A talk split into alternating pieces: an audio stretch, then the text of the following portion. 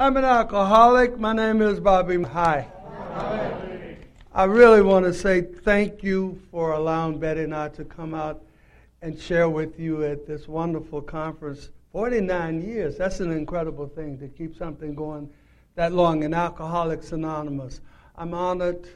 It, it, it always is, it just amazes me because all I wanted to do was stop the madness. I want to put the plug in the jug and just stop the madness. And if it's just been so many wonderful gifts. And, and, and I know the gifts come from the giver, but, but it's been incredible an incredible journey of meeting people that we would never have met or came in contact with each other before. And it's the language of the heart.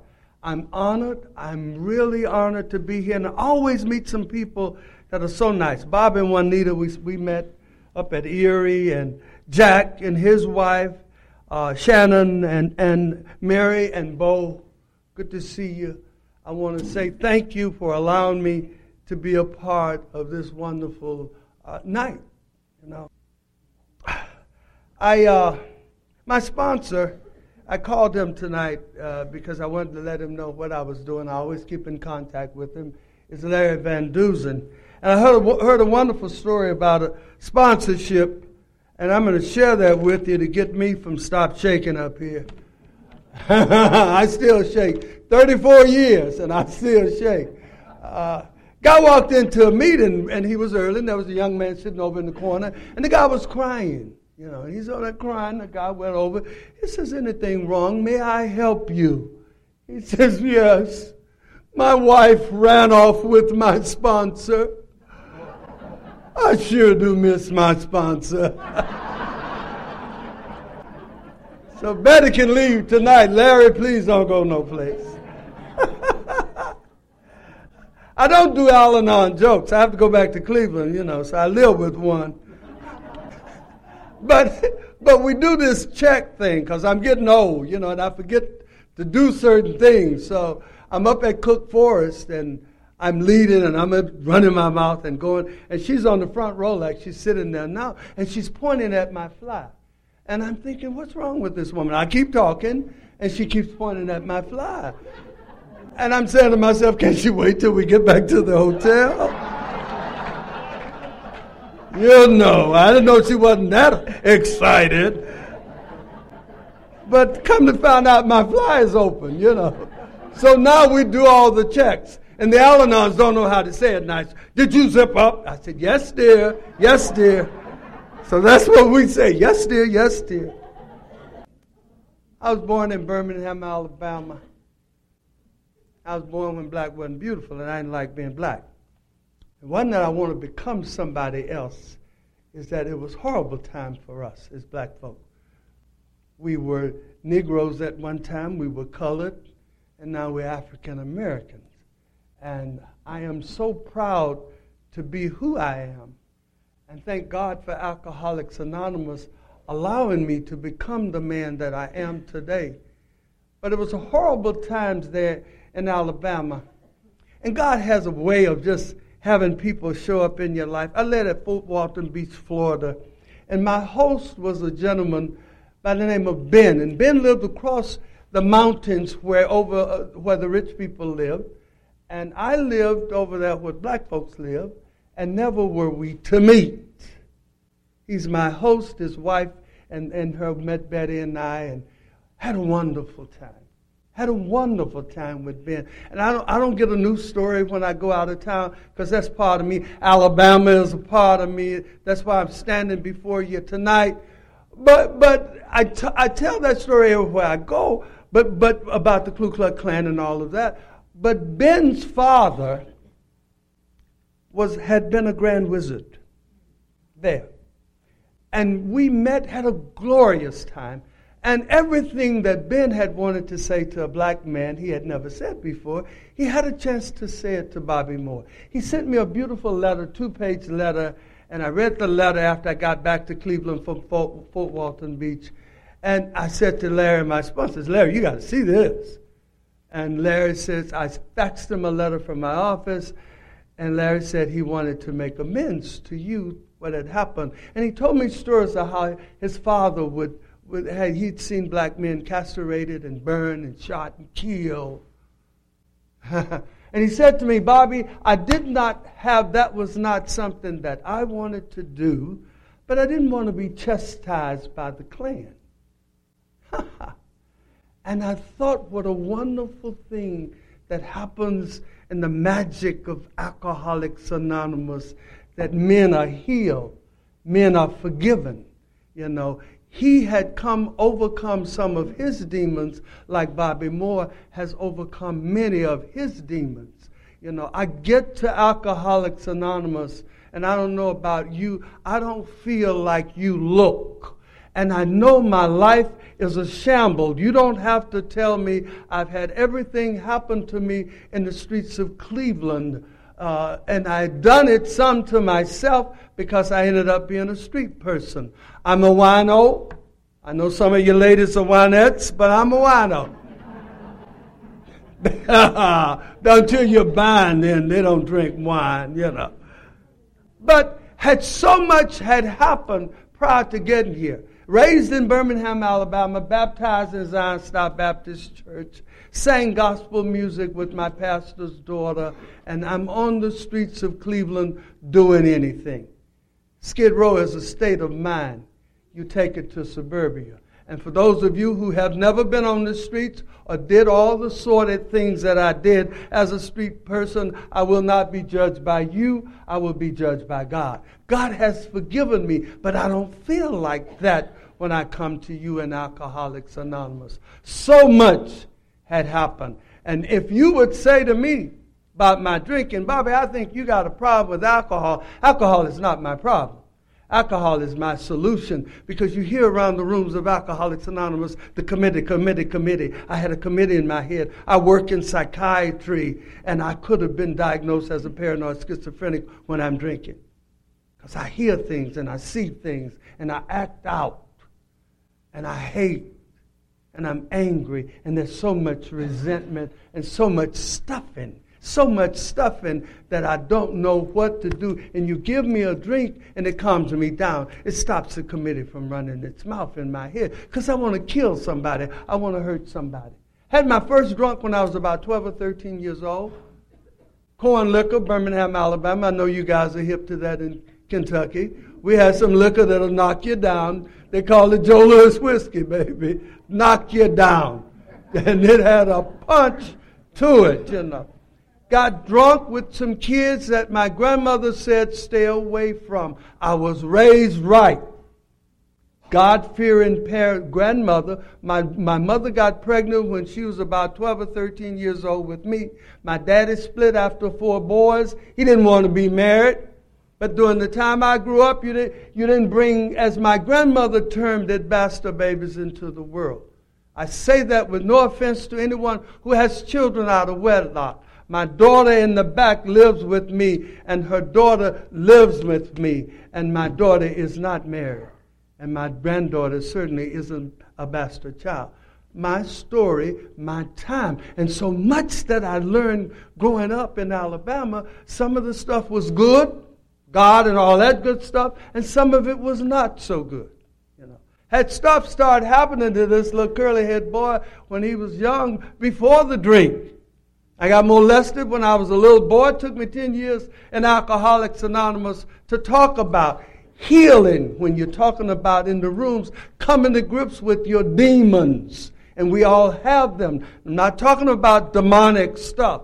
That stuff that you don't want nobody to know you did or happened to you. I got molested, and that hurt me by some people that were supposed to be friends to my mom.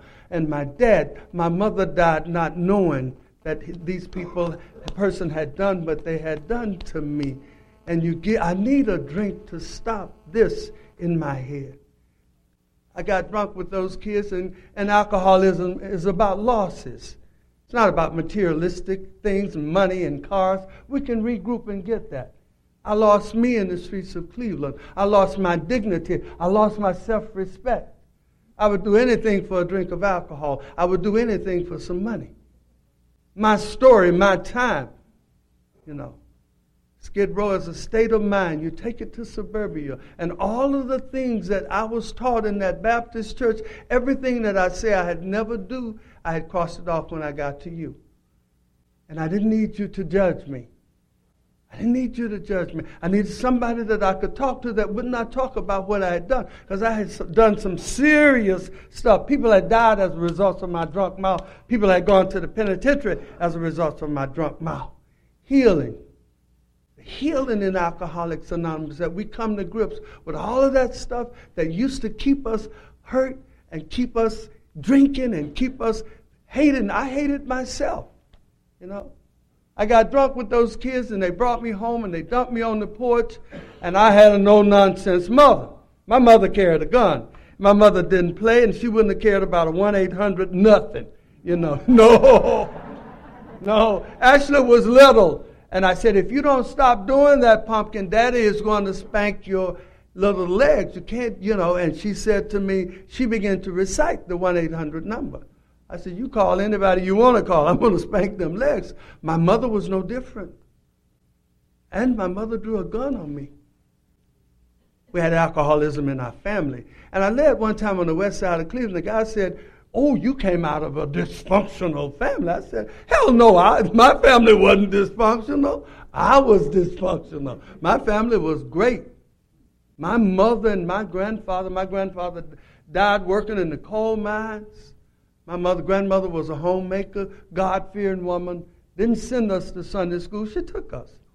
We better be standing somewhere where she could find us when she came to church. And my mother looked at me drunk and she said, Sonny, before I see you like this, I'd rather see you dead. I didn't know what my mother meant. I'm just having fun.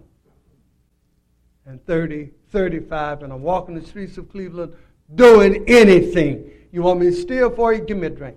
You want me to lie for you? Give me a drink. You want me to make love to you and I hate your guts? Give me a drink. Alcoholism, not wasm, ism. And just think, Your your bottom may not have been mine, but baby, you got some stories yourself. Because alcohol takes us to some places to do some things we never thought we would do. The incredible part about that, and the good news about that, the young lady who has ninety days, it gets better. And that stuff that used to keep me walking, looking like this and not looking in you in your eyes, I can stand toe to toe with you, no better than, no less than, but I'm one of God's children. God has forgiven me. And I remember, I remember, I was telling somebody at the, at, at, at the table last night, the woman that started my home group, I got two. Well, Wednesday night, Unity, and I've been there since it started. I have thirty-four years in July. Our anniversary is April the fourteenth of this year. The group will be thirty-four. I will be thirty-four in July. The, the V A Saturday group meet on a Saturday morning in the morning at ten thirty. I've been going there for thirty-four years to both of those groups. I'm the last one to leave Wednesday night, Unity. I click the lights out. I sell the tickets. I mop the floor. I'm there to welcome a new man or new woman into that group. I still do what my sponsor said do. You know, still do what my sponsor. He's been dead a long time. You know. Graduated from high school, an honor student, most likely likely to succeed. You know, smartest dude in the class, best looking dude in the class. Gotta say that. I ain't always been this old, you know. They kill me in A A. You're a nice-looking man for your age, you know. I was good-looking, trust me. Right, Miss Betty?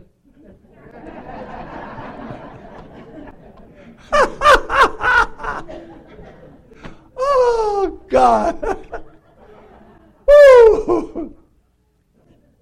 I'm hanging around rhythm and blues singers of the day. I'm hanging around gospel singers of the day. I'm young. I know nothing about life, de- dealing with life on lifestyle, terms, responsibility. If it feels good, I want some more. That's why I drank. That's why my sexual conduct was out of out of order. If it felt good, I wanted some more. Had no clue about dealing with life and life on life's terms. Thank God for Alcoholics Anonymous.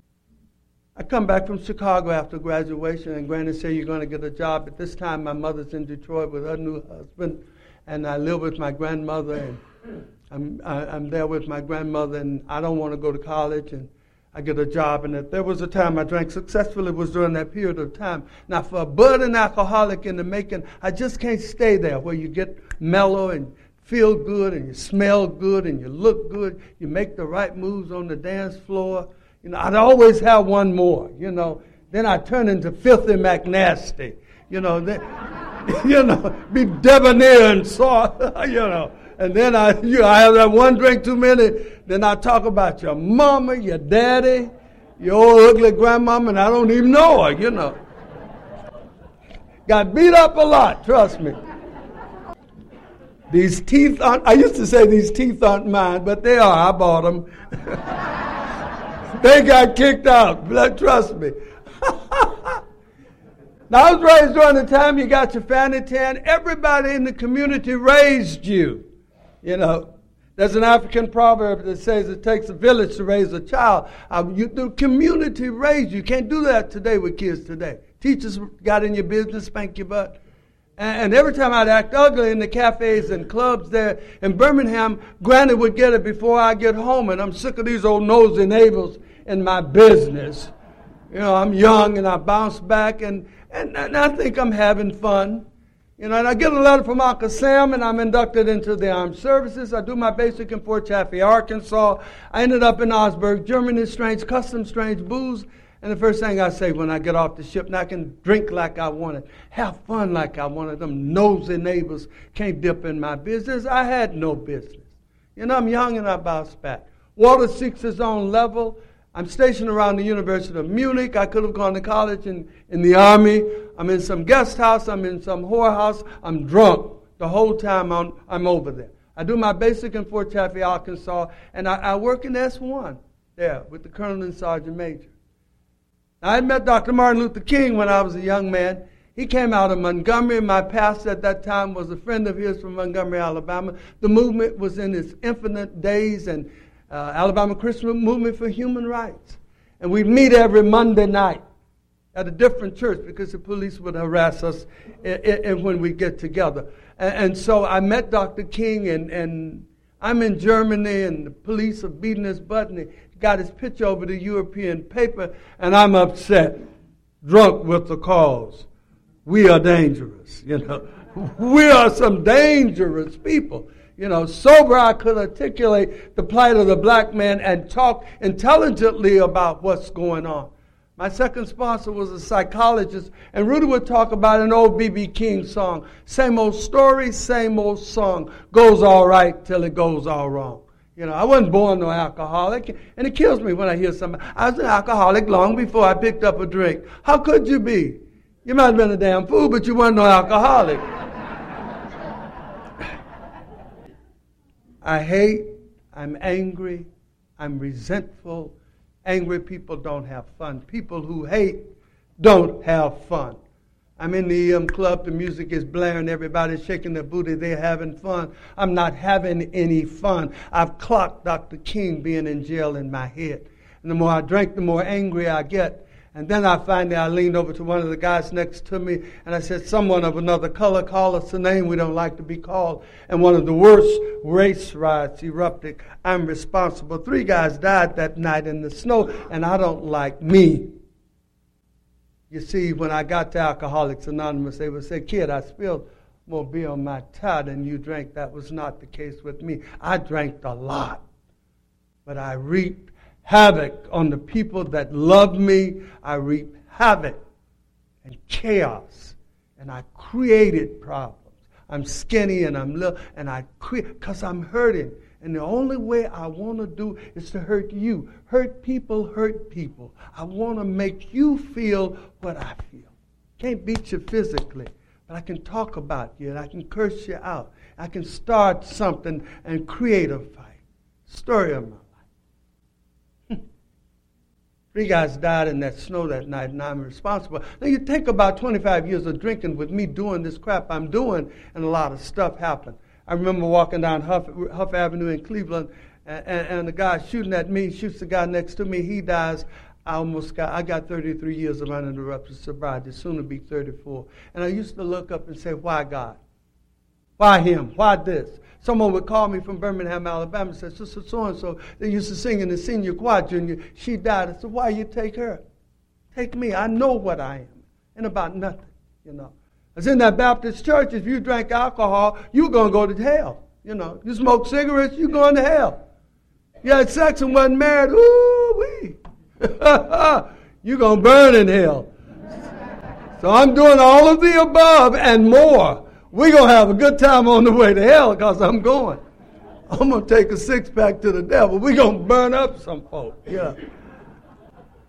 Thank God for Alcoholics Anonymous.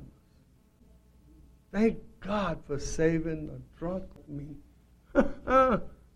Thank God. I get an honorable discharge from the Army because I had broke the, all the laws. I should have went to jail in the Army. Booze was rationed. Cigarettes was rationed. I typed out the requisition for the booze and cigarettes. We sold the booze to the Germans. Sold the cigarettes to the Germans. I shipped the money home to Granny, and I'm drunk every day. I get an honorable discharge, but for the grace of God. And all the jackpots I used to get out of, I would think it was because of me. And I get to you in Alcoholics Anonymous, and I see that poem, Footprints in the Sand. God was there all the time, never left me. In spite of me, he's always been there. In spite of me sober, he's always been there. He's never left me. And I can say emphatically God. I don't say no higher power. It's God for me. You have to find that. Sponsors can't find that, can't do that for you. It's something very quiet, very, pri- very private, and very personal.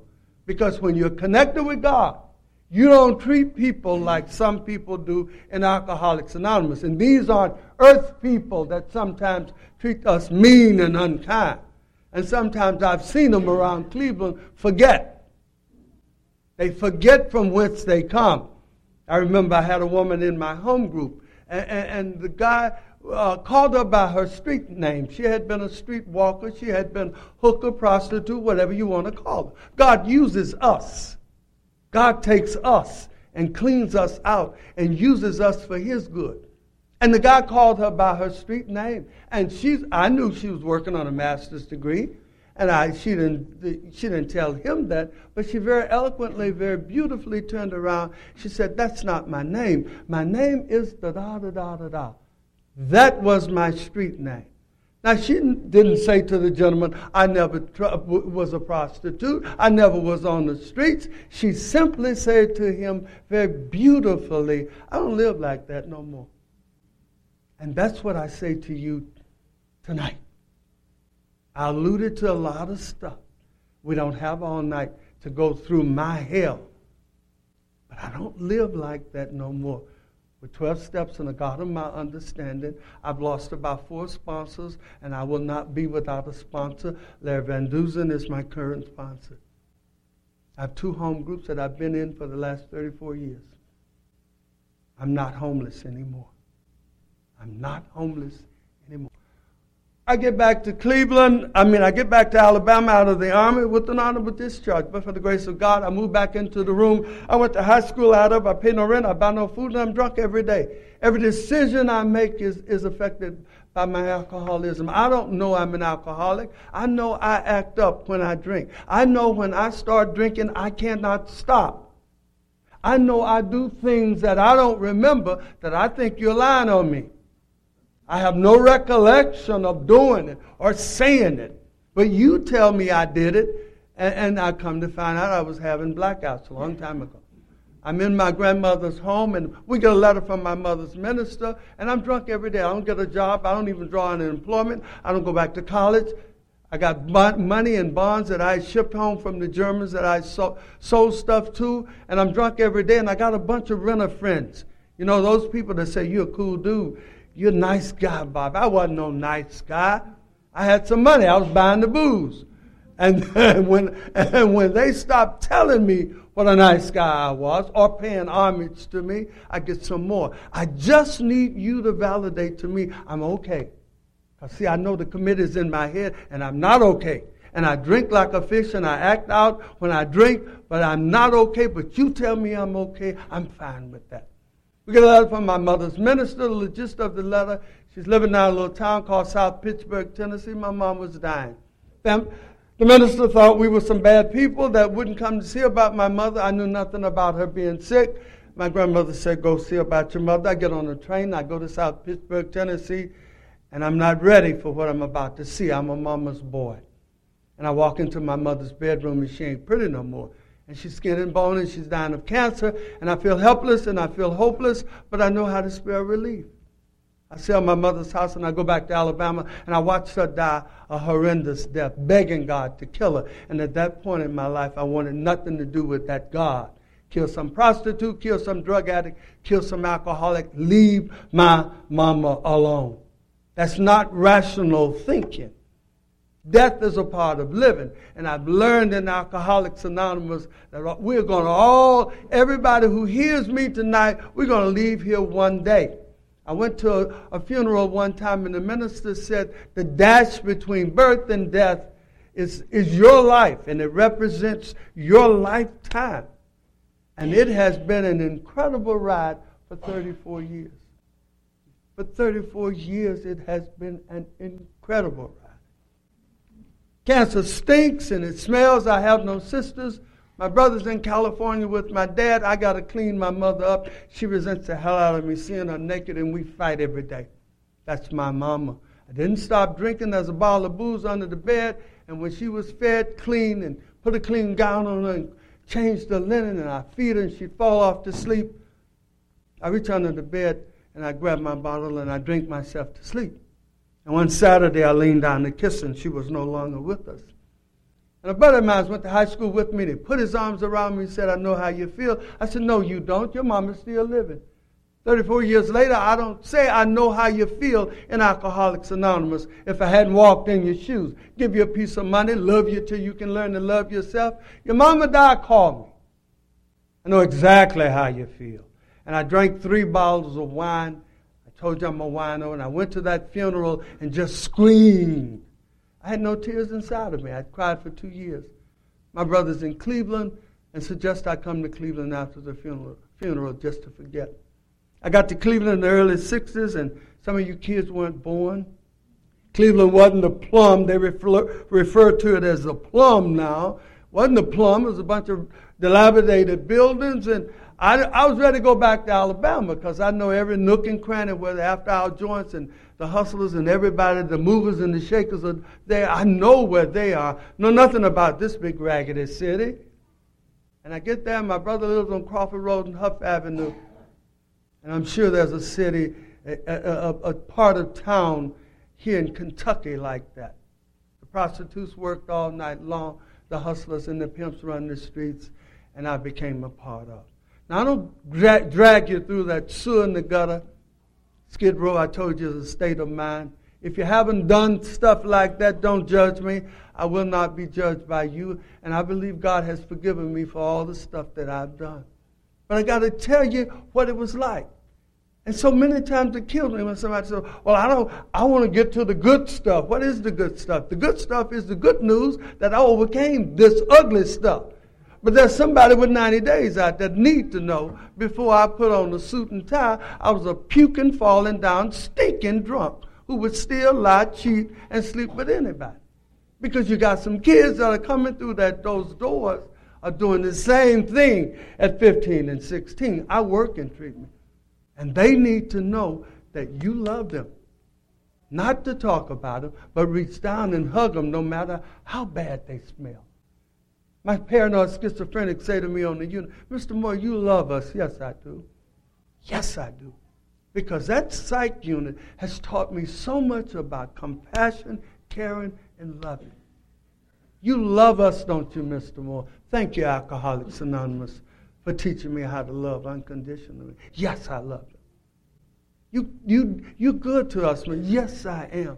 Because God has been good to me. You know? Huh, an incredible ride. And, incre- and when you get to a point where I am in my life and you get okay with God and you're cemented in this program, nobody can hurt you. They can talk about you, but they can't hurt you. You call me anything but Bobby Moore, Bob Moore, Mister Moore, my job. I answer to nothing else. I love what T D Jakes says. Your opinion of me does not define who I am. And you grow up in these rooms. I learned from old codgers how to be a daddy, how to be a husband, you know, how to be a friend. An incredible, and when this stuff is in you, no matter what happens, it doesn't matter. When you got God in one hand and A A in the other, it doesn't matter. Woo! I hit the streets and I damn near died on the streets, and the stuff happened to me on the streets just don't happen.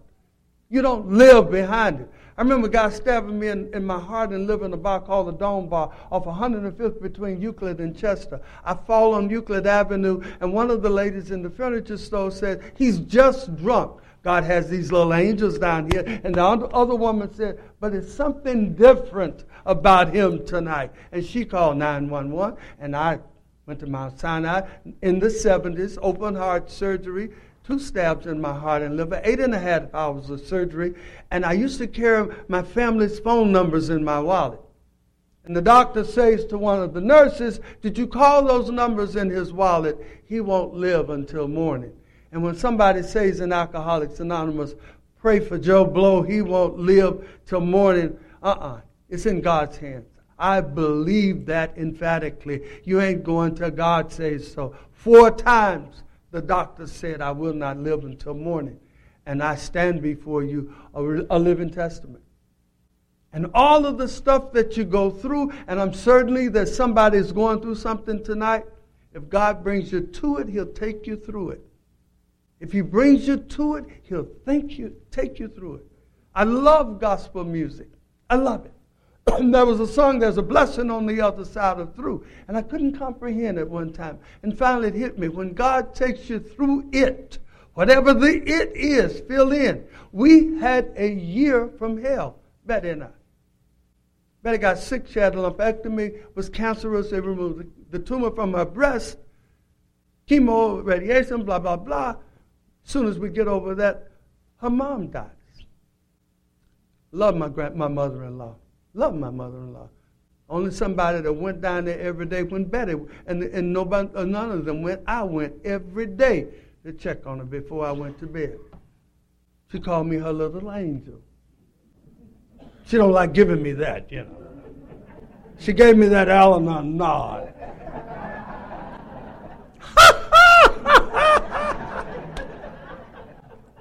She loved me. She loved me. Oh. Right after that, my dad, who I thought I hated, was in Decatur, Georgia.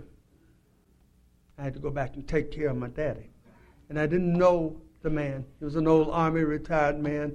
I had to pick him up off of the floor. He'd get confused where the bathroom was, and I'm picking my daddy up, and he said, I never thought I'd see one of my kids have to do this for me. I said, it's okay, Dad. I'm here for you. Thank you, Alcoholics Anonymous, because if I hadn't had Alcoholics Anonymous, I thought I hated him. He was on that list that I hated. Took care of him. He died. We get through those three things, and my daughter now is a teenager, and she goes stark raving mad. I, th- I could have did a twelve-step call on it. It wasn't drug alcohol. It was boys. And I was thinking about doing some time for one of them. I was going to go to. They're going to say, what this old man doing in the penitentiary? I was going to kill him. I didn't know. All the spirituality went out of the room. I said to her, I could not keep him out of my home. I said, I can't keep him away from you. I said, call him, honey. You need a place to stay. You can't stay here. You're not going to disrespect me. I've been too good. I put her out. I'm crying, slinging snot, driving down the freeway. My pastor is my buddy. He was my buddy before he was my. He became a minister, and he's also one of us. I said, Walter, I just put Ashley out. He said, pull over. And he knew the story of me and Ashley. He said, Ashley is defiant, Bobby. God is going to have to spank her. And like the prodigal son, she'll come back home. She did, did it again, and I put her out again. Second time was not as bad. Now, I told you my daughter and my granddaughter lives with us.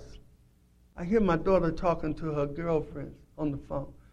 I got the best daddy in the whole wide world. I know my daddy loves me. Thank you, alcoholics. The gift. The gift that, the gifts that we get here. And sometimes we take it so lightly. the gifts that we get here, the angels that God puts in our life to help us get to the next level, the gifts come from God Almighty. I'll tell you a story about how I, I started believing in God, because at, in, in, in Alabama, God was a punishing God. To me, he was a great big fat white dude with a beard.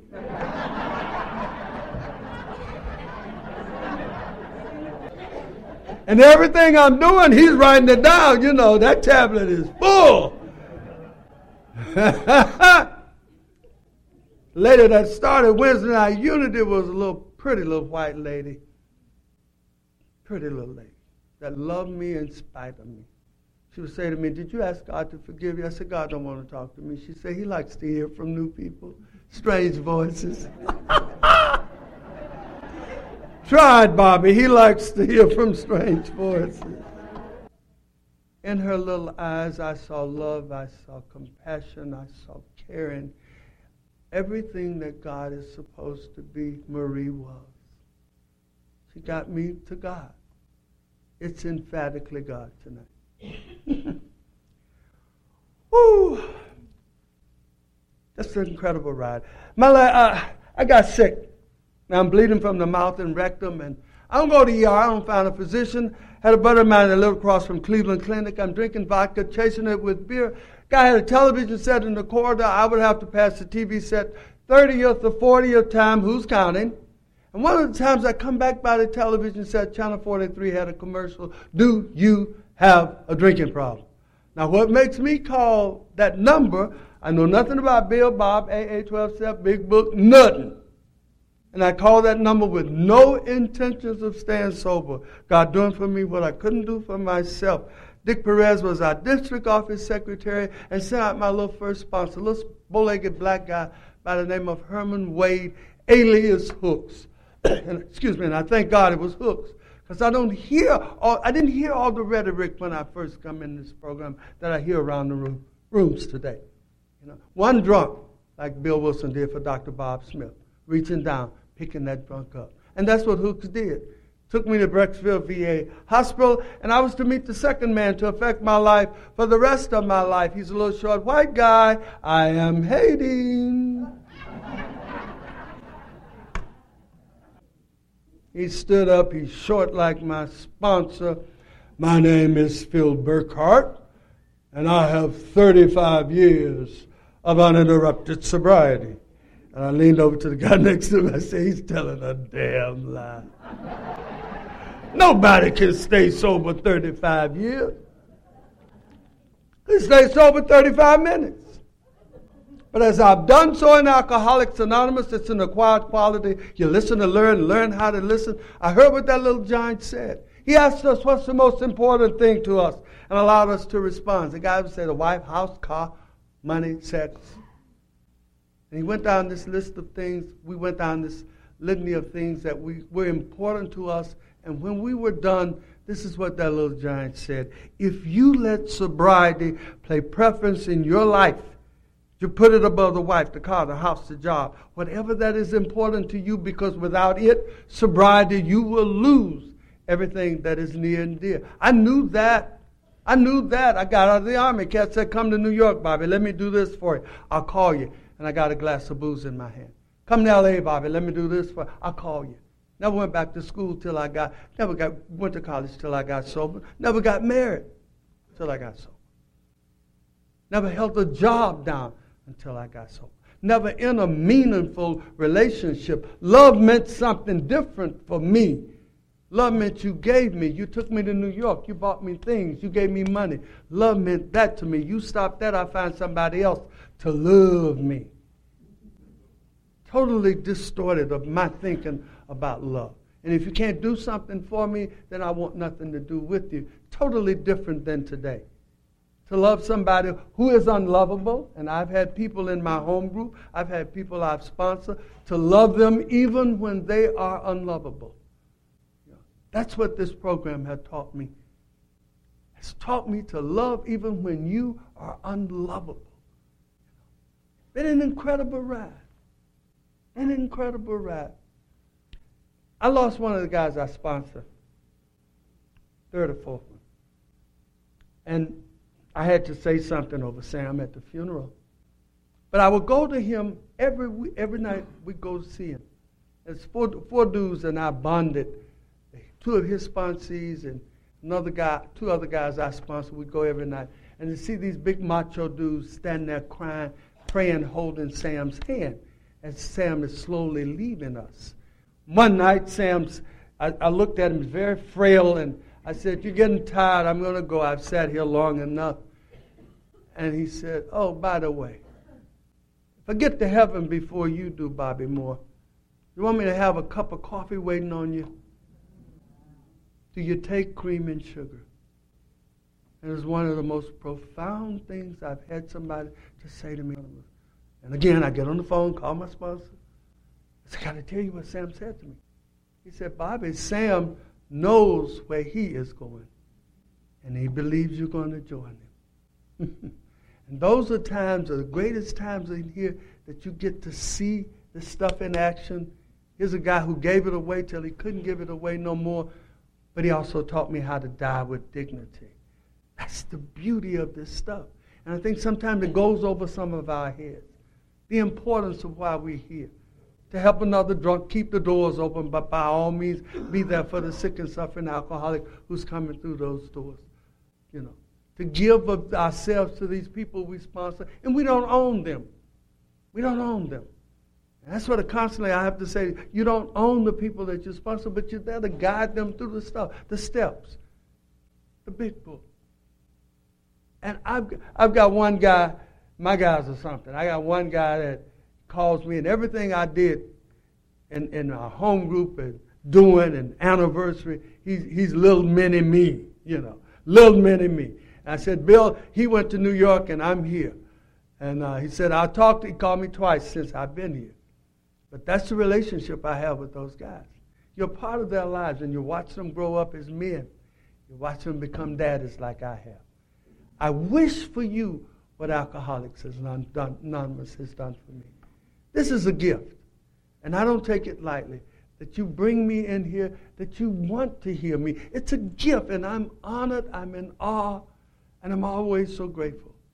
I really am. And I'm grateful to God that, that, that, that he allows me to have the strength to keep going, and as I've gotten older, to be able to have sound mind and be able to still remember and to do what has been done for me so freely, the gift that was given to me. My first sponsor would talk about M A P, meetings, activity, and prayer. Action is the name of the game, Bobby Moore. Get in the middle of the bed. And when you get to ripping and running and going and doing, it's to remember halt. An alcoholic is not to get too hungry, too angry, too lonely, or too tired. My second sponsor believed everything in Alcoholics Anonymous was a celebration. Go to a meeting, a celebration. And certainly tonight, the forty-ninth roundup here that you have in Kentucky is a huge celebration, and I'm honored. Everything in life, get up in the morning, celebration. Was not sick, went into our doctor's office, we shared the same doctor, had an aneurysm and died. Three people were to be notified if something was to happen to him. Barry Brooks, our physician, he died with Barry giving him mouth-to-mouth resuscitation. Bobby Moore, I'm on the fourth floor at Saint Vincent Charity Hospital. The phone rings, and Barry says, "Are you standing?" "Yes." "Sit down. Rudy is with me, and he just died." I run over to Father Joe McMahon, who was the third man on that list that Rudy wanted to be told. I just don't believe things happen by chance. We were to, supposed to meet tonight. I was supposed to be here tonight. We were supposed to meet. And I'm so grateful to God to be able to know that, to know that. And I am so grateful to God to be a part of this celebration. Bill Burkhart, bless his heart. He, you know, this guy had thirty-five years when I met him, knew Bob, had met Bob, met Bill. I did my first anniversary at Kaiser Permanente Hospital, and he came with a guy named Dennis. He sponsored them, both of their wives. And he says to me outside of the hospital, "Let no one sway you, Bobby." And when the A A gurus want to debate me, I debate no one in Alcoholics Anonymous. Bill Wilson once wrote, "For those of us who can read and understand, your interpretation may be different than mine. Don't drink, don't use any mood, mind, altering substance, and maybe it will clear up." He said, "Let no one sway you." The twelve steps are our program. and he broke them down to me. Step one through three is acceptance. Four through six is house cleaning. Seven through nine is building. And ten through twelve are maintenance stuff. We got to give this stuff away to keep it. And for thirty-four years, I've tried to do the best that I can be. I can't live up to your expectation. I don't try. I live up to God's. And with a God conscience, I know when I've done wrong. With a God conscience, I know when I've got to come back and say, I'm sorry. With a God conscience, I try to be the best that I can be. I fall short. I fall short in my relationship on my job. I fall short in my relationship with my Al-Anon. But I know that God forgives me because I ask for forgiveness from them and I make amends whenever possible. Thank you, Alcoholics Anonymous, for this incredible journey. Thank you. Thank you here at the Roundup for allowing me to be a part of this. And it's an honor, it's just a pleasure to know you two right there. Just an honor. And you too, Jen. uh, if you're new, don't go nowhere. If you're new and don't understand why we're so crazy and, and laugh at some of the stuff that we did, just stay here because you'll have your turn. If you're new, get your sponsor. If you're new, get your home group and walk this new way of life. I'm going to say add one word to your vocabulary, commitment. You were committed to getting high, added to recovery, commitment. Be teachable. You got some smart people that come through those doors with degrees. You know what they do with degrees and stuff like that. You have to dummy up. You got to dummy up to get this stuff. And it's so simple sometimes it just goes over your head. You don't drink, you don't get drunk. And you do that one day at a time for the rest of your life.